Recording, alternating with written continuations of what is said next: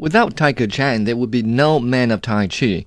This is how actor director Keanu Reeves describes the role of movie stuntman Tiger Chen in his action film.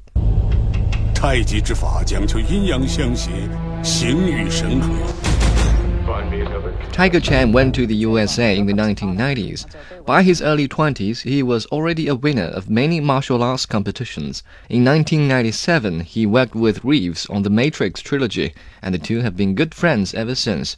Years ago, they had a plan for a kung fu movie, but weren't able to follow through. It was not until five years ago that the two hired some screenwriters to write a story specially tailored to Tiger. How would you like to test how good you are, or could become? No referees, no rules. Pure fighting, man to man. The story, as it turns out, is about a young practitioner of Chinese martial arts with a name no other than Tiger.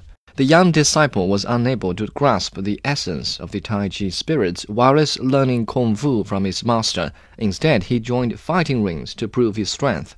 Very soon, Tiger's prowess caught the attention of underground fight club operator Donaka, played by Reeves. Eventually, Tiger is recruited by Donaka as a fighter and wins a sizable prize money. But as Tiger crushes his opponents one after another, he finds himself straying further and further from the teaching of Tai Chi. Meanwhile, he also discovers a sinister side about his contract with Donaka. We want to see a pure-hearted, good-natured man of Tai Chi become a killer.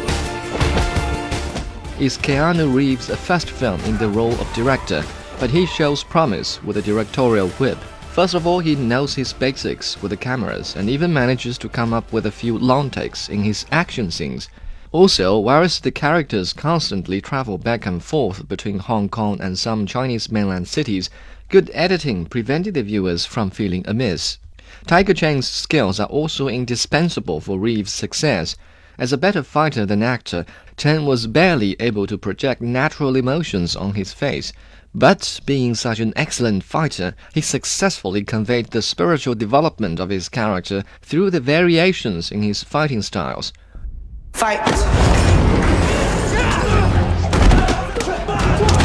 Fight and get paid. 这不是什么武术比赛，是杀人游戏。 Clearly, he possesses the quality of an action star, but his success largely depends on his ability to improve his acting skills. Perhaps, with a bit of hard work and good fortune, he might just succeed Jet Li and Jackie Chan as the new Kung Fu star. Let the show begin.